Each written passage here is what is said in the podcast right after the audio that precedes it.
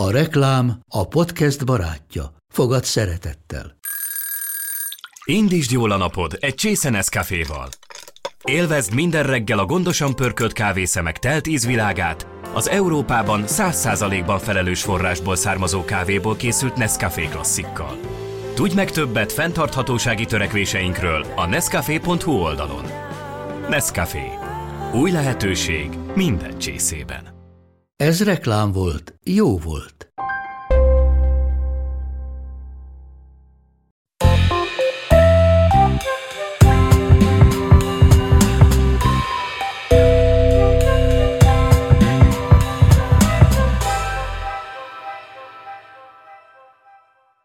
Szeretettel köszöntök mindenkit a Docs Podcast következő adásában, ahol arról fogunk beszélgetni, hogy mi is különbözteti meg a farkast a kutyától, miért pont a kutya lett az ember legjobb barátja az évezredek során. Tóth Kata az ELTE etológia tanszékének a biológusa, Faragó Tamás az ELTE etológiai tanszékének etológusa, vokalizációs specialistája, és Újhelyi Tamás a Mate Agrár és Élettudományi Egyetem oktatója, szagláskutató a vendégem. Sziasztok! Hello. Szia! Szia! Kezdjük azzal, hogy miben más egy kutya, mint a farkas, és hogy hogyan lett más a kutya, mint a farkas, Kata. Szinte könnyebb lenne arról beszélni, hogy mi, mik a hasonlóságok. Egy hatalmas újítás a kutyák esetében a farkasokhoz képest például a gátolhatóságuk. Egy farkas esetében nagyon nehéz azt elmagyarázni az állatnak, hogy én ezt szeretném elvenni tőled, és te minden probléma nélkül ad nekem ezt oda. A farkas jó eséllyel, szinte kortól függetlenül nagyon hamar azt fogja mondani, hogy ez egy rossz ötlet. A kutyák esetében a kutya két lépést hátrál és felkínálja önmagától az adott tárgyat, vagy zsákmányt, vagy bármit, amit mi szeretnénk elvenni, feltéve persze, hogy mennyire jól van képezve. Tehát talán ez az egyik olyan újdonság a kutyákban, sok minden más mellett, ami a farkastól például nagyban megkülönbözteti őket. De így fel lehet sorolni például a, a viselkedési különbségeket, tehát hogy a, kutya, a farkasok esetében sokkal több bár gátol, de kicsit ilyen agresszióhoz hasonló viselkedést lehet látni, akár a küllemüket, a szörzetüknek a különbségét is fel lehetne hozni tehát nehéz őket összekeverni, hogyha ha erről van szó. Szocializációs kérdés az, hogy ez így alakult a kutyáknál, vagy, vagy eleve úgy szelektálták az emberek a, a háziasítás során a, a régi farkasokat, hogy, hogy erre figyeltek? Valószínűleg az emberek azért azokat az ilyen ősi kutya kezdeményeket, vagy, vagy régi ősi farkasokat preferálhatták, akik nem annyira akarták őket megenni, vagy nem annyira akartak velük szemben erőteljesen fellépni. Tehát a szelidebb, kooperatívabb egyedek lettek azok, akikből aztán szép lassan a kutya, mint faj létrejött. Tamás, te a kutyák kommunikációját vizsgálod, hogyan kommunikálnak az emberek a kutyákkal, és mi az, ami sikeressé teszi a két faj közti kommunikációt? Hát nagyon sok csatornán kommunikálunk egymással, ugye vizuálisan is, meg akusztikusan is, tehát a látható viselkedések is elég jól olvashatók mindkét fél számára, már kellene, kell ehhez némi tanulás mindkét fél részéről, de az akusztikus kommunikáció az nagyon, nagyon hatékony mindkét oldalról, és ennek megvan az az előnye, hogy, hogy nagyon sok olyan ősi elemet tartalmaz, ami például úgy általában az emlősökre jellemző, és ezért viszonylag kevés tapasztalattal is nagyon jól meg tudjuk érteni egymást.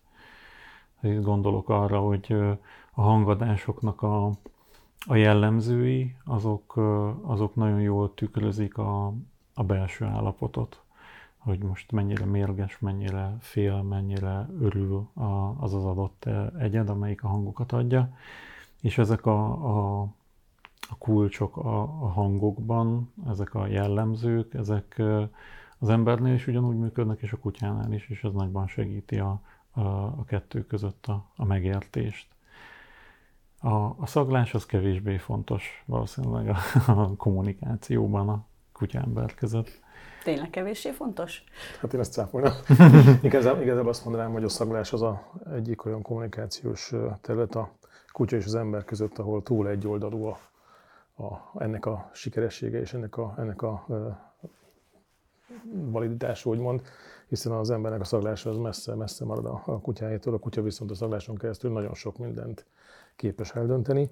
nem is tudjuk, hogy mit addig, ameddig meg nem fognak szólalni, és nem fogják elmondani azt, hogy ők miket, mikre képesek a szobrásukkal, valószínűleg csak próbáljuk, hogy stílszerű legyek, ugatni fogjuk csak azt a, azt a területet, amiben ők képesek ebbe, ezzel beazonosítani.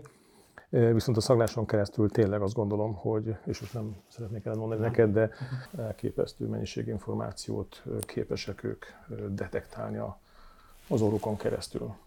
Például mit? Hát igen, ezt mindig sokszor megkérdezték, de ugye, mint említettem, hogy, hogy csak akkor fogjuk tudni igazából megmondani, hogyha ők ezt, ezt verbálisan is tudják majd velünk közölni.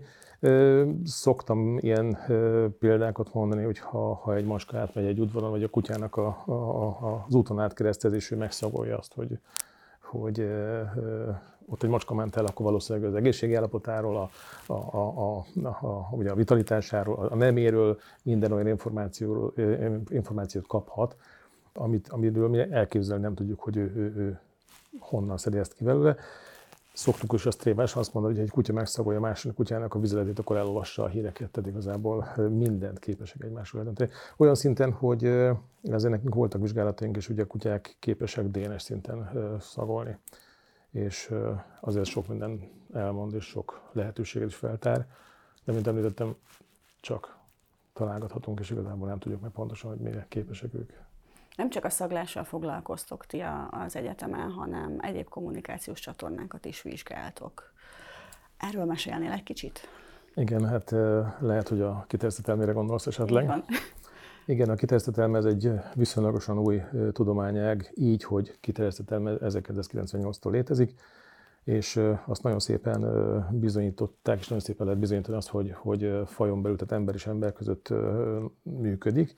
Elég, ha csak arra gondolunk, hogy ha, ha megyünk egy villamoson vagy egy tömegközlekedési eszközön, akkor érezzük, hogy valaki, valaki figyel minket, és akkor oda kapjuk a tekintetünket, és tényleg azt látjuk, hogy ez egy evolúciós termék. Ugye annak idején, amikor mi még prédák voltunk, mert ugyan kiemelkedtünk az állatvilágból, de, de prédaként viselkedtünk még akkor is, amikor már kiemelkedtünk és ugye evolúciós szempontból azok az egyedeink maradhattak fenn, akik képesek voltak ezt detektálni, hiszen a ragadozásnak az egyik kulcsmomentuma, amikor a tényleges ragadozás megtörténik, hogy a ragadozó a prédáját erősen szemmel követi, és minden mozgását leköveti. Ezt kutyánknál is, mint ragadozónál is tapasztalhatjuk, főleg a vadászkutyáknál hiszen a vadászkutya például a vizslának a vad megállása is ez annak a része, csak ugye a tenyésztés során megállítottuk ezt a folyamatot ebben a fázisában, és ezt próbáljuk egyébként bizonyítani. Mostani tudásunk szerint elmondhatjuk, hogy a kutya olyan közel áll az emberhez, mint fajhoz, hogy a köztük lévő ez a mentális kommunikáció is nagyon szépen működik. Ezt hogy kell elképzelni? Annyi, ez csak a, az ember és a saját kutyája között működik, vagy, vagy bármelyik kutya és bármelyik ember korábbi ismerettségtől függetlenül képes lehet arra, hogy így kommunikáljon? Képes lehet, hogy kommunikáljon ismeretlenségtől függetlenül, vagy ismerettségtől függetlenül. Nyilván sokkal erősebb a kommunikációnak a hatásfoga akkor, hogyha a két egyed, nevezetesen az ember és a kutya ismeri egymást de elég, ha csak a, a mantrailingre gondolunk. A mantrailing az, amikor egy eltűnt szemét keresünk, és e, ennek a gyakorlásakor azt látjuk, hogy, vagy azt, azt vizsgáljuk, hogy amikor a kutyavezető ismeri az eltűnt személynek az útvonalát, akkor a keresési hatékonyság az 90% felett erősen megközelíti a 100%-ot. Abban a pillanatban, amikor ugyanez a két páros nem tudja az eltűnt személynek a a nyomvonalát, akkor ez leugrik 50% alá. Ha viszont van egy harmadik fél, aki ismeri, tehát a két, a kutya és a vezetője től függetlenül egy harmadik fél, de ott van velük és ismeri, akkor ez felugrik valahol a kettő közé, ilyen 70% környékre. Tehát ez véli azt mutatni, hogy igenis működik ez a dolog, de nagyon gyerekcipőben jár még ez a vizsgálat, meg azért nagyon keveset tudunk erről. És mit tudunk arról, hogy hogyan kommunikálnak hangokkal a kutyák velünk? Hát valamennyire ez is egy gyerekcipőben járó uh, tudományág. Uh, igazából mélységében így az elmúlt 15 évben uh, foglalkozunk ezzel. Így a tanszéken kezdtünk el uh, alaposabban utána járni, hogy, hogy az ugatás például, mint olyan az valójában egy, egy, egy kommunikációs jelzés lehet a, a kutya-ember kommunikációban. Mert korábban nem gondolták azt, hogy a, ennek van ilyen aspektus hát is? Az volt a közvélekedés, és így a tudományos közvélekedés is, hogy, hogy ez csak egy ilyen izgatottságjelzés. A, ugye azt lehet, az a tapasztalat, hogy a, a kutyák azok minden szituációban ugatnak gyakorlatilag, a bármilyen helyzetbe teszed őket, lesznek olyan kutyák, amik, amik, amik ugatnak, és, és emiatt nem nagyon tulajdonítottak ennek jelentőséget a, kutatók. És aztán lettek olyan adatok, alaposabban megnézve az ugatásokat, ahol kiderült, hogy a, az akusztikai jellemzők azok nagyban függnek attól a helyzettől, amiben, amiben hallatszódnak ezek a, az ugatások. És, és aztán erre alapozva sikerült azt kimutatni, hogy, hogy ezek az akusztikus kulcsok, amik az ugatásban benne vannak, azok egy kutyának a belső állapotát tükrözik. És ugye a farkas, ez egy különbség, nagyon ritkán ugat. Nagyon ritkán ugat, és nagyon speciális helyzetben ugat, felnőtt korban. Ez egy kifejezetten egy ilyen területvédő jelzés náluk. Ezzel szemben a kutya meg ugye minden helyzetben, vagy nagyon sok helyzetben, és ez valószínűleg a domestikációnak köszönhető. És a, ugye a farkasnál a, a falka összetartás, falkán belüli kommunikáció, falkák közti kommunikációban nagyon nagy szerepe van a vonyításnak. Ennek a jelentősége viszont a domestikáció során lecsökkent, és, és gyakorlatilag elveszett, lett, degradálódott a kutyákban. És Mert a, ez egy másik hang típus, ez egy másik hangtípus. I- igen, igen. Tehát, hogy a kutyáknak nagyon gazdag uh, uh, vokalizációs rendszere van. Tehát, hogy bárkit megkérdezünk a világon, hogy az első az, ami eszébe jut, az az ugatás lesz. Uh, de morognak, nyűszítenek, röfögnek, uh, lihegnek, mert lihegés is tud kommunikációs jelzés lenni, uh, vonyítanak, sípolnak, és ezeket még kombinálják is, variálják egymásba, át tudják úsztatni egyik típust a másikba. Úgyhogy, úgyhogy meglepően gazdag a, a kommunikációs rendszerük. És a farkasi is nagyon hasonló, de ez, ez, ez két ilyen nagyon erős különbség van, hogy a vonyítás az a kutyáknál lecsökken, a zugatásnak a jelentősége viszont megnő. És lehet azt tudni a kutatásokból, hogy az emberek nagyon jó tapasztalattól függetlenül. Tehát aki nem kutyás, az is, hogyha hall egy ugatást, nagyon jó hatékonysággal meg tudja mondani, hogy ez a kutya fél, vagy agresszív, vagy, vagy játékos belső állapotban van éppen. Mitől függ, hogy mennyit ugat egy kutya? Vannak ugatósabb fajták, vannak ugatósabb körülmények között élő fajták, vagy a szocializációtól, hogy megírja kommunikálni az emberrel, és erre rátanulnak. Kata, mit gondolsz erről? Ha fajta szinten nézzük, vannak olyan fajták, akik kifejezetten ugatósak, elég például a magyar terelőkutya fajtákra gondolni, akik kifejezetten arra lettek, vagy úgy lettek szelektálva, hogy hanggal is motiválják a jószágot mondjuk a mozgásra, vannak olyan fajták, mint például a bázendzsi, akik inkább jódliznak, tehát náluk ugatást, bár erről lehet, hogy Tamsa többet tudna mondani, de hogy, hogy ugatást az ő esetükben nem igazán lehet hallani.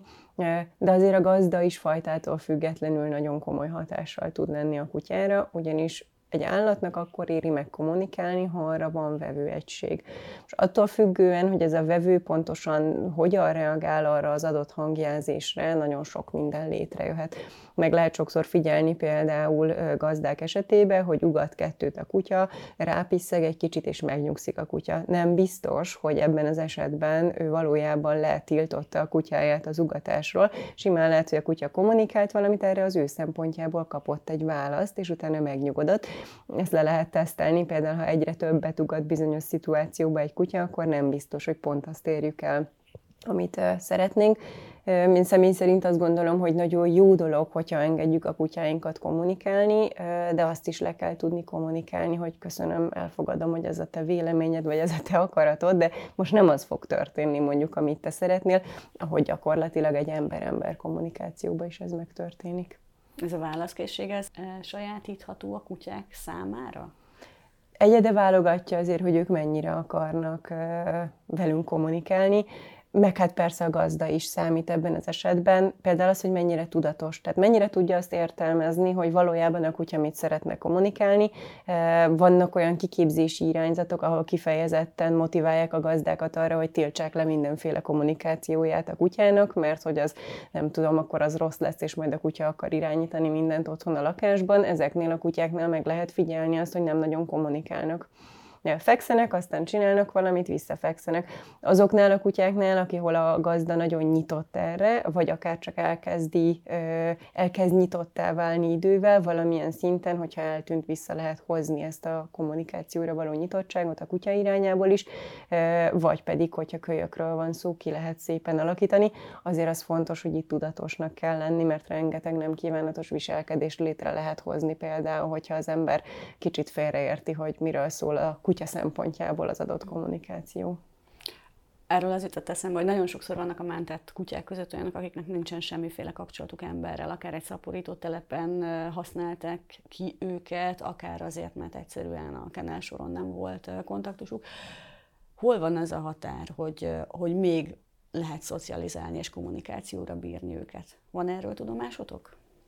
Arról van tudomásunk, hogy van azért egy szivacs időszak, amíg, hogyha a kutya nem találkozik emberrel, utána rettentően nehéz egyáltalán kommunikációra bírni őt emberrel. Én személy szerint egyébként dolgozom egy olyan ausztrál juhászkeverékkel, aki nem tudjuk, hogy mi a múltja, de biztos, hogy a megfelelő időközön vagy idősávban nem találkozott emberrel. Az ő esetében bármilyen testjelzés értelmezése nagyon komoly, a megfelelő értelmezés megtanítása nagyon komoly munkánkba kerül a gazdával. És az, hogy a kutya ne pánikként reagáljon arra, ha ránéz mondjuk valaki, az egy bő évünkbe telt. Tehát az, hogy hol van ennek a határa, én személy szerint nem tudom. Szerintem lehet, hogy senki se tudja, mert hogy ezt nagyon nehéz letesztelni, de, de valamilyen szinten minden tanítható persze. Hát ar- arra van adat, hogy, hogy a kutyák felnőtt korban is tudnak kötődést kialakítani. Ez egy nagyon rövid kontaktus időszak is elég, tehát hogyha naponta egy pár órát találkoznak egy emberrel menjen, az, az már ki tud alakítani egy ilyen kötődés kezdeményt azzal a, az adott illetővel. Tehát azért a kutyák nagyon rugalmasak tudnak lenni és alkalmazkodók. Akkor képesek, de ennek azért vannak határai persze. Nincsenek ilyen elveszett kutyák, hogy, hogy csak azért nem kerülhetnek gazdához mondjuk, mert, mert már olyan idősek, hogy egyszerűen nem tudnak kötődni. Hát, hogyha három napja van hátra egy kutyának, és mondjuk 16 és fél éves, és így kerül a gazdához, akkor lehet, hogy túl kevés idő van arra, hogy kötődjön, mielőtt szegény jobb létre szenderül. De tudunk, tehát a menhelyi környezetből tudunk olyan tizenpár éves kutyákról, akik gazdához kerültek, és teljesen jól elműködtek, ezek persze nem tudományos, hanem empirikus, empirikus tények, de, de tehát azért nem örökbe fogadni mondjuk egy kutyát menhelyről, mert hogy túl öreg és már nem fog kötődni a gazdához, azért, hát azért kár ott hagyni. Hogyan érdemes kommunikálni a kutyákkal? Itt mindannyian kutyatartók is vagytok. Ti ezt hogy csináljátok a gyakorlatban, a saját életetekben, hogyha szétválasztjuk a, a, a szakértelmeteket a, a kapcsolattól? Kutyával beszélni velük. Beszélni velük. Persze ezt nem, ezt nem tudjuk, de igazából ők, ha megnézzük az ember és a kutya közötti kommunikációt, és nem akarom elragadni a ez, ez tényleg ilyen tapasztalat, de bizonyos dolgokban, területeken vizsgáltuk is ezeket a dolgokat. Például ez, hogy a, ahogy említetted az előbb, hogy idős kutya hogy kerül az emberhez, és akkor kialakul a kapcsolat. Összehasonlították az embernek a, és a kutyának a tanulási képességét, és ugye azt láttuk, hogy az öreg ember is, azt mondjuk mi, hogy nehezebben tanul, holott nem tanul nehezebben a fiatalnál, csak az öreg emberben, vagy az idősebb emberben sok a kételj. Ugyanez megvan a idős kutyánál is, tehát ö, idős kutyákat is nagyon szépen rá tudunk venni bármire, megtaníthatjuk bármire. Nyilván nem annyira, nem annyira gyorsan, mint egy kölyök kutyát, aki azt mm, kendőzet nélkül elfogadja, hogy, hogy az, azt, azt kell csinálnia, Nyilván neki van egy csomó tapasztalat az élete során, és ugye a kutyának a viselkedése, az ösztönös és a tanult viselkedés ennek a egyvelege. És mivel sok van már a, tapasztalaton úton tanult viselkedésből, ezért sokszor ő ezt felülbírálja. Visszatérve, hogy hogyan kommunikáljunk a kutyával, gondolom mindenki azt tapasztalja, minden kutyatartó, hogy a kommunikációban sajnos mi maradunk alul. Hiába mi vagyunk ugye a magasabb rendű faj, de meg kell nézni, hogy a kutyáink sokkal jobban értik a mi kommunikációnkat, mint mi az övékét. Tehát annak ellenére, hogy nagyon sok területen foglalkoznak, hogy a kutya bizonyos mozgásrepertoárral, vokalizációval, vagy bármi mással mit szeretne közölni. Ettől függetlenül ők azért sokkal jobban tudják, hogy, hogy mi mit szándékozunk csinálni. Elég, elég, ha csak azt nézzük, hogy ugye a kutya sétáltatás, ugyanúgy megteszem az ajtó felé az utat, amikor ki akarok menni, és ugyanúgy, amikor nem akarok kimenni, és mégis ő tudja, hogy mikor fogunk kimenni, és a kutya úgy készül, úgy zizeg. Hát nagy az elmaradásunk, mint emberi faj. De hát akkor nem is lenne munkánk, ugye? Hogyha hát, nem lenne. De bízhatunk abban is, amit Csányi Vilmos is megmondott, hogy előbb a kutya meg fog szólalni. Úgyhogy ezt ő, ő kijelentette. Nyilván ezt én már sajnos nem fogom megérni, de én nagyon szívesen részese lennék ennek, de erről talán többet tudtok. Hát inkább az a, a én azt hangsúlyoznám, amiről szó is volt, az a, az a válaszkészség, vagy az, hogy, a, hogy, hogy figyeljünk a, a kutyának a kommunikációjára. Majd próbál, próbálkozik a, kommunikálni a, a legtöbb, legtöbb kutya rögtön a, az elejétől kezdve. És hogy úgy mondjam, a csúnya szó, hogy van egy, van egy erős megfelelési kényszer azért a kutyákban, és, és igyekeznek úgy viselkedni, hogy, hogy az úgy jó legyen mindenkinek. Uh, amely mellett persze tudnak manipulatívak is lenni, de, de szerintem itt az a fontos, hogy, hogy, hogy figyeljük és próbáljuk meg kitalálni, hogy mit próbálnak kommunikálni. Most ilyen nagyon egyszerű dolgok attól kezdve, hogy mondjuk szóba került a, a, a sétálra indulás, hogy egy, a, egy kutya is tudja ugye kommunikálni, hogy, hogy időszerű lenne elindulni, a, a sétálni, és ez egyettől függhet, hogy, hogy éppen, éppen hogy csinálja. A, a mi kutyánk az, az azt találta ki, hogy, hogy leül a szőnyek közepére és szugerál és a, a szemét használja első körben, aztán utána kapcsolja csak be a, a hangszálait, mm, és az már egy viszonylag erős jelzés. A, a, és ezt csinálja úgy is, hogy akár én dolgozom a számítógépnél, és ő a hátam mögött ül le, és visszakapcsolok arra, ami a, a, a, az érzékenység arra, hogy valaki figyel, hogy csak azt érzem egyszer csak, hogy, hogy valahogy a tarkónál van valami bizsergés, hogy a kutya nézi a, két faj közötti. nézi a tarkómat, hogy, hogy mikor indulunk már. Uh, szóval ezekre az apró dolgokra érdemes odafigyelni, és ez nagyon sokat számít a kutya-ember kapcsolatnak a minőségében. Csak, csak egy gondolat, hogy arra viszont vigyázzunk, hogy ne emberesítsük ezeket a dolgokat. Tehát nagyon sokan beleesnek abba a hibába, és sajnos még szakemberek is beleesnek abba a hibába, hogy úgy próbálnak megmagyarázni, tehát emberi kommunikációt próbálnak beleérteni egy, egy, egy állatnak a kommunikációjába. Tehát azért, azért azt meg kell tudni, hogy kutya az nem képes abstrakcióra. Tehát ő nem gondolkozik el azon, hogy hú, hát holnap, hogyha szép napos idő lesz, akkor biztos sétálni fogunk menni. Ő, ő mindig a pillanatban él, és, és ettől függetlenül tehát nem azt mondom, nagyon gazdag a, a, a kommunikációs repertoárja, de vigyázni kell vele, hogy, hogy próbáljuk meg az őszintjén kezelni azt. És bár nagyon érdekes, nekem nem egy olyan ismerősöm van, aki nagyon annyira emberesíteni tudja a kutyát, hogy, és tényleg beleillik abban a, abban a kontextusban, amit a kutya művel, hogy, hogy ez jó mulatság, de azért azt helyén kell kezelni ezt a dolgot. Tehát.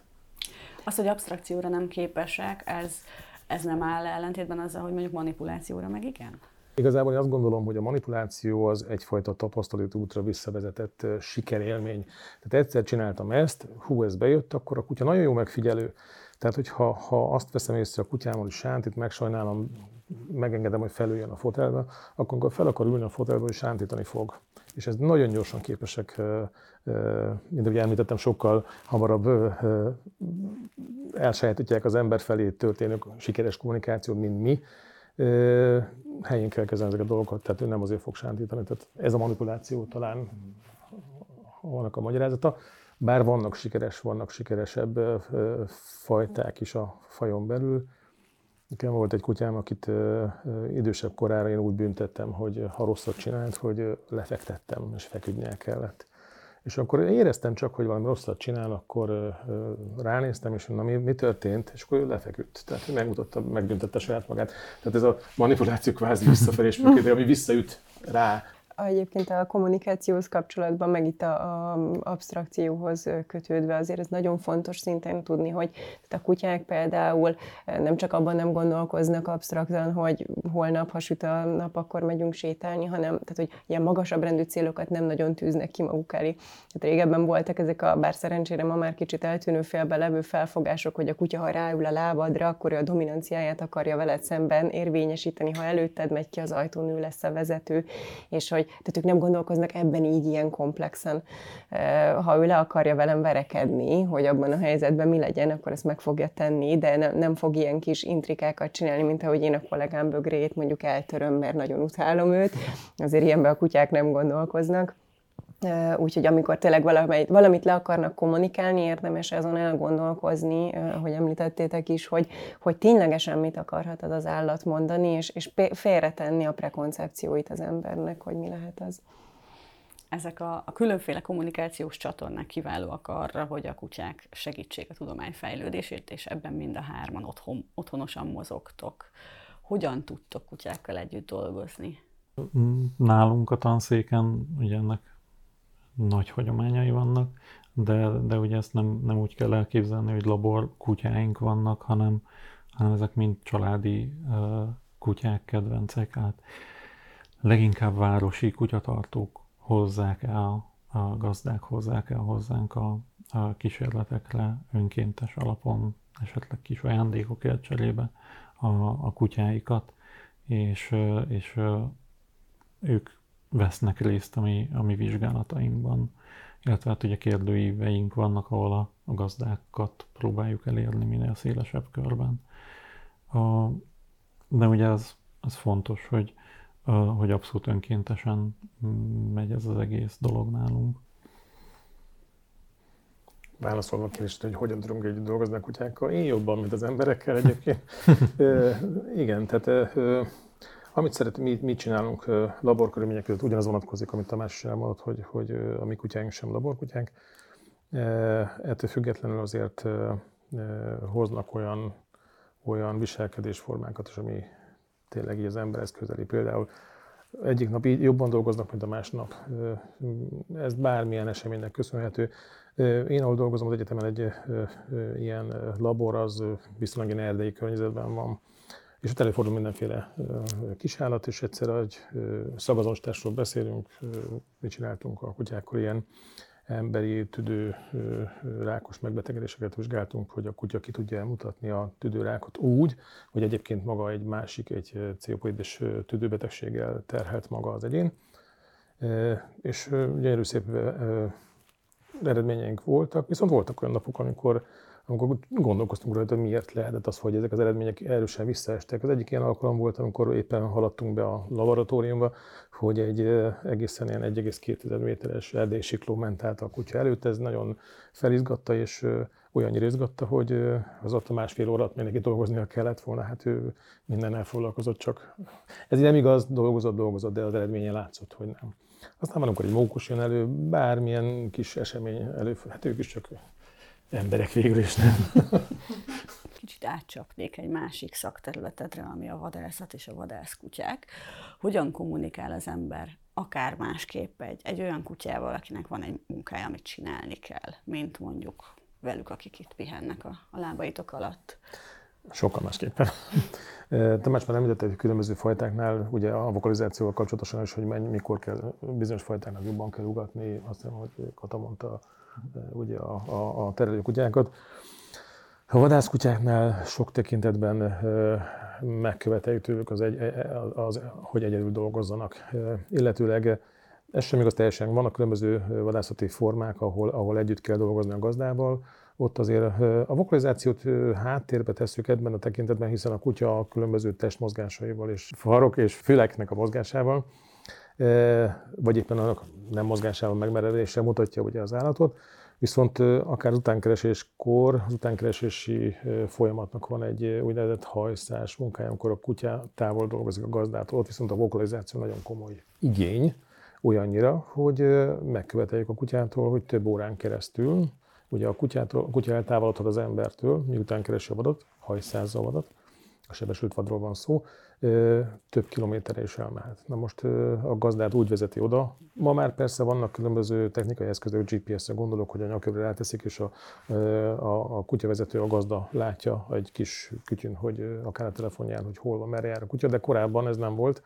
És így ugye addig kellett ugatni a kutyának, akár ugatni és vonyítani, hogy oda vezesse a gazdát.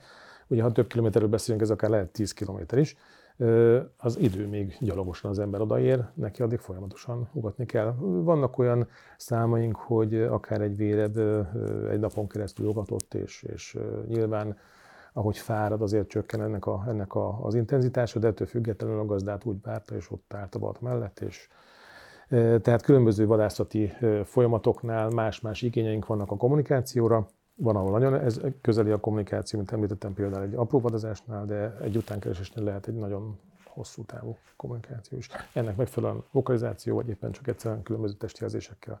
Ez egy nagyon izgalmas dolog, ami engem nagyon régóta érdekel, hogy a, ugye a hajtókutyáknak, ugye említetted, ez a vonyítás és ugatás keverék hangja, ami, ami nagyon specifikusan erre a típusú fajta kutyákra jellemző. Tehát most nem egy konkrét fajta, hanem, hanem a, a, a hajtásra, a kitenyésztett uh, fajtáknál jelenik meg.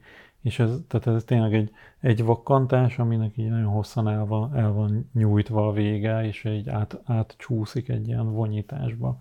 És ez... Ezt ez tutulásnak hívjuk. Tutulásnak. Ah, igen, az angol az bayingnek uh, uh, nevezi. Igen de hogy tehát beagle fordul, vagy tők hallottam én ezt, de, de általában ilyen kopó jellegű kutyáknál is jellemző, és tehát hogy ez egy nagyon izgalmas dolog, hogy, hogy a, a viselkedésnek egy-egy ilyen pici aspektusát a, a régmúltban az emberek így meg tudták fogni, és, és idézőjelbe, tehát így a, a, a tenyésztés során föl tudták erősíteni annyira, hogy, hogy, hogy egy ilyen nagyon specifikus funkcióra tudják használni egy, egy pici aspektusát a, a, a teljes repertoárnak, és hogy ez nagyon függ attól, hogy éppen milyen fajtáról, milyen funkcióról beszélünk. Igen, és most hogy csatlakozok Tamáshoz, hogy, hogy az én kedvenc fajtám az angol vérebb, mert én tart, ő, őket a szaglás királyának tartom, és ő, ő egy régi típusú fajta, tehát a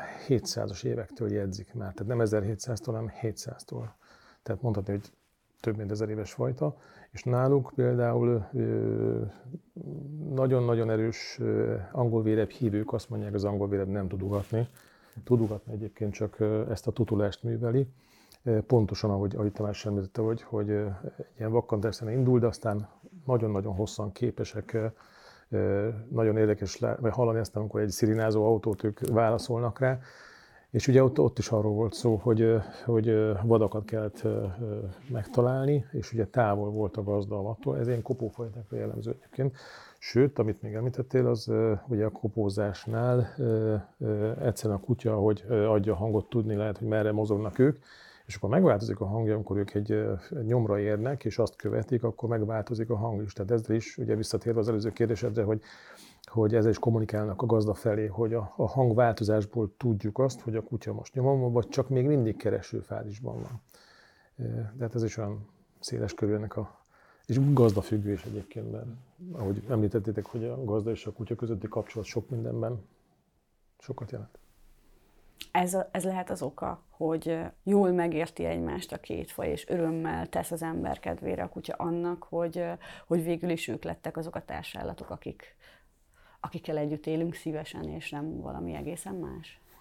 Hát erre sokfajta elmélet van azért, a, tehát a kutya, a családban élő kutyaféle ragadozóknak a családszerkezete az például eléggé hasonló az emberi családszerkezethez, valószínűleg ez is azért belesegített abba, hogy még kicsit könnyebben megértjük egymást, de én azt gondolom, hogy ez a könnyebb megértés lett, tehát hogy az annak az eredménye, hogy ott valahol egyszer a múltban elindult valami, és aztán úgy szép lassan, mint hogy a legót rakja az ember egymásra, kialakult az, amiben ma élünk és például pont ha a vokalizációról beszélünk, valami, amit ezelőtt több mint ezer évvel beleraktak, vagy kifejezetten erre szelektáltak egy fajtát, ma már iszonyat problémát okoz egy csomó ember számára, aki nem olyan körülmények között él, amire azt a fajtát annó kitalálták, és kérdés az, hogy a jövőben például mik lesznek azok a kommunikációs csatornák, amit élőhelytől függően egy-egy fajtában megtalálhatunk majd, mert ugye azért nagyon sok szempontból régebben ugye munkára zajlott a szelekció,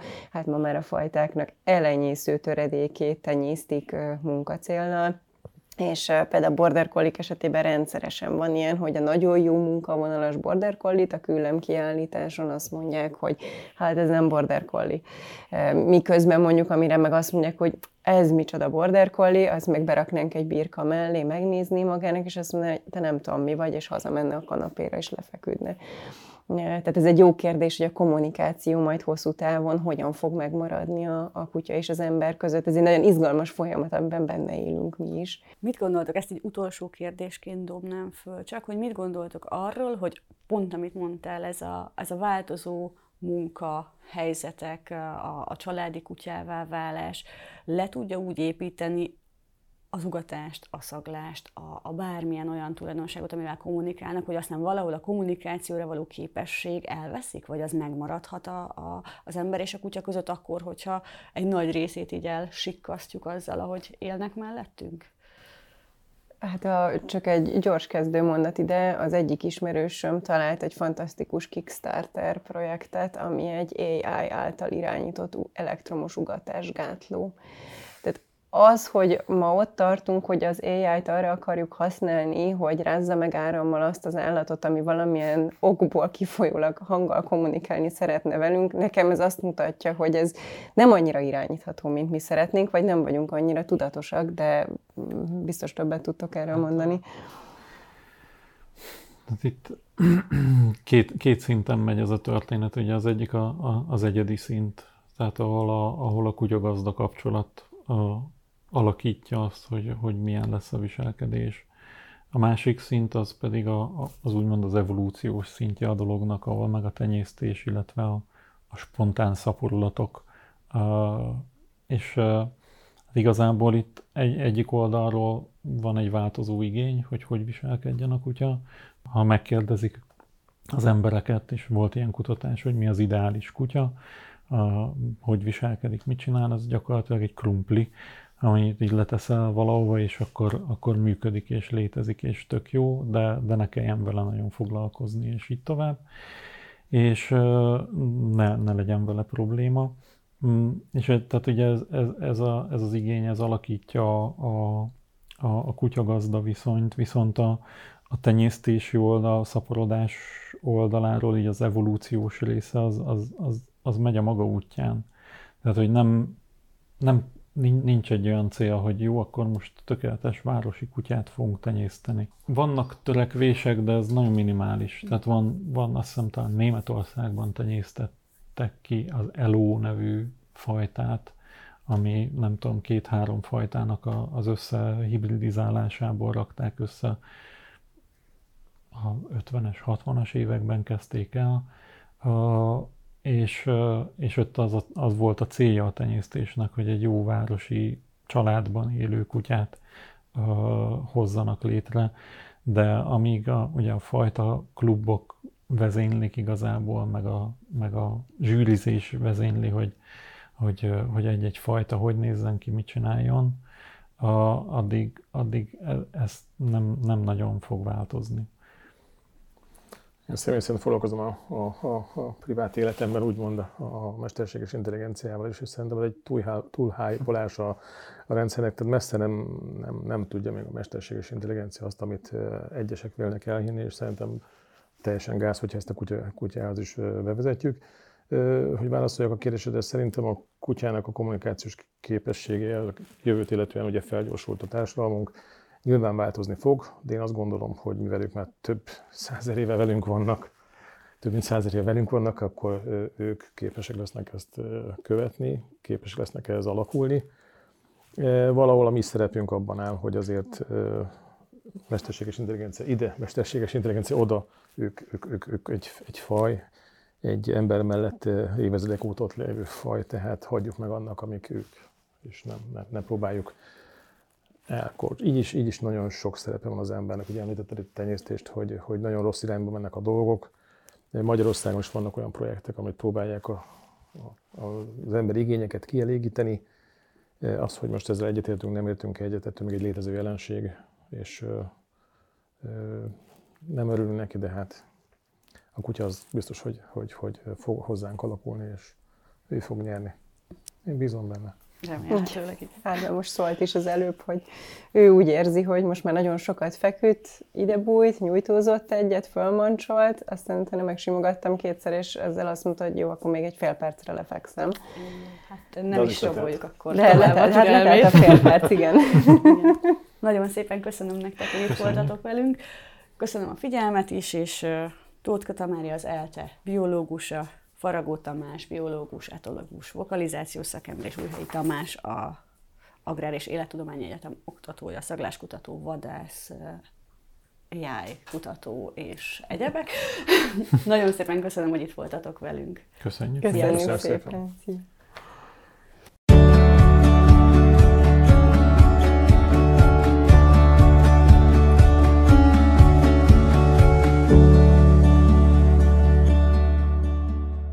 A műsor a Béton partnere.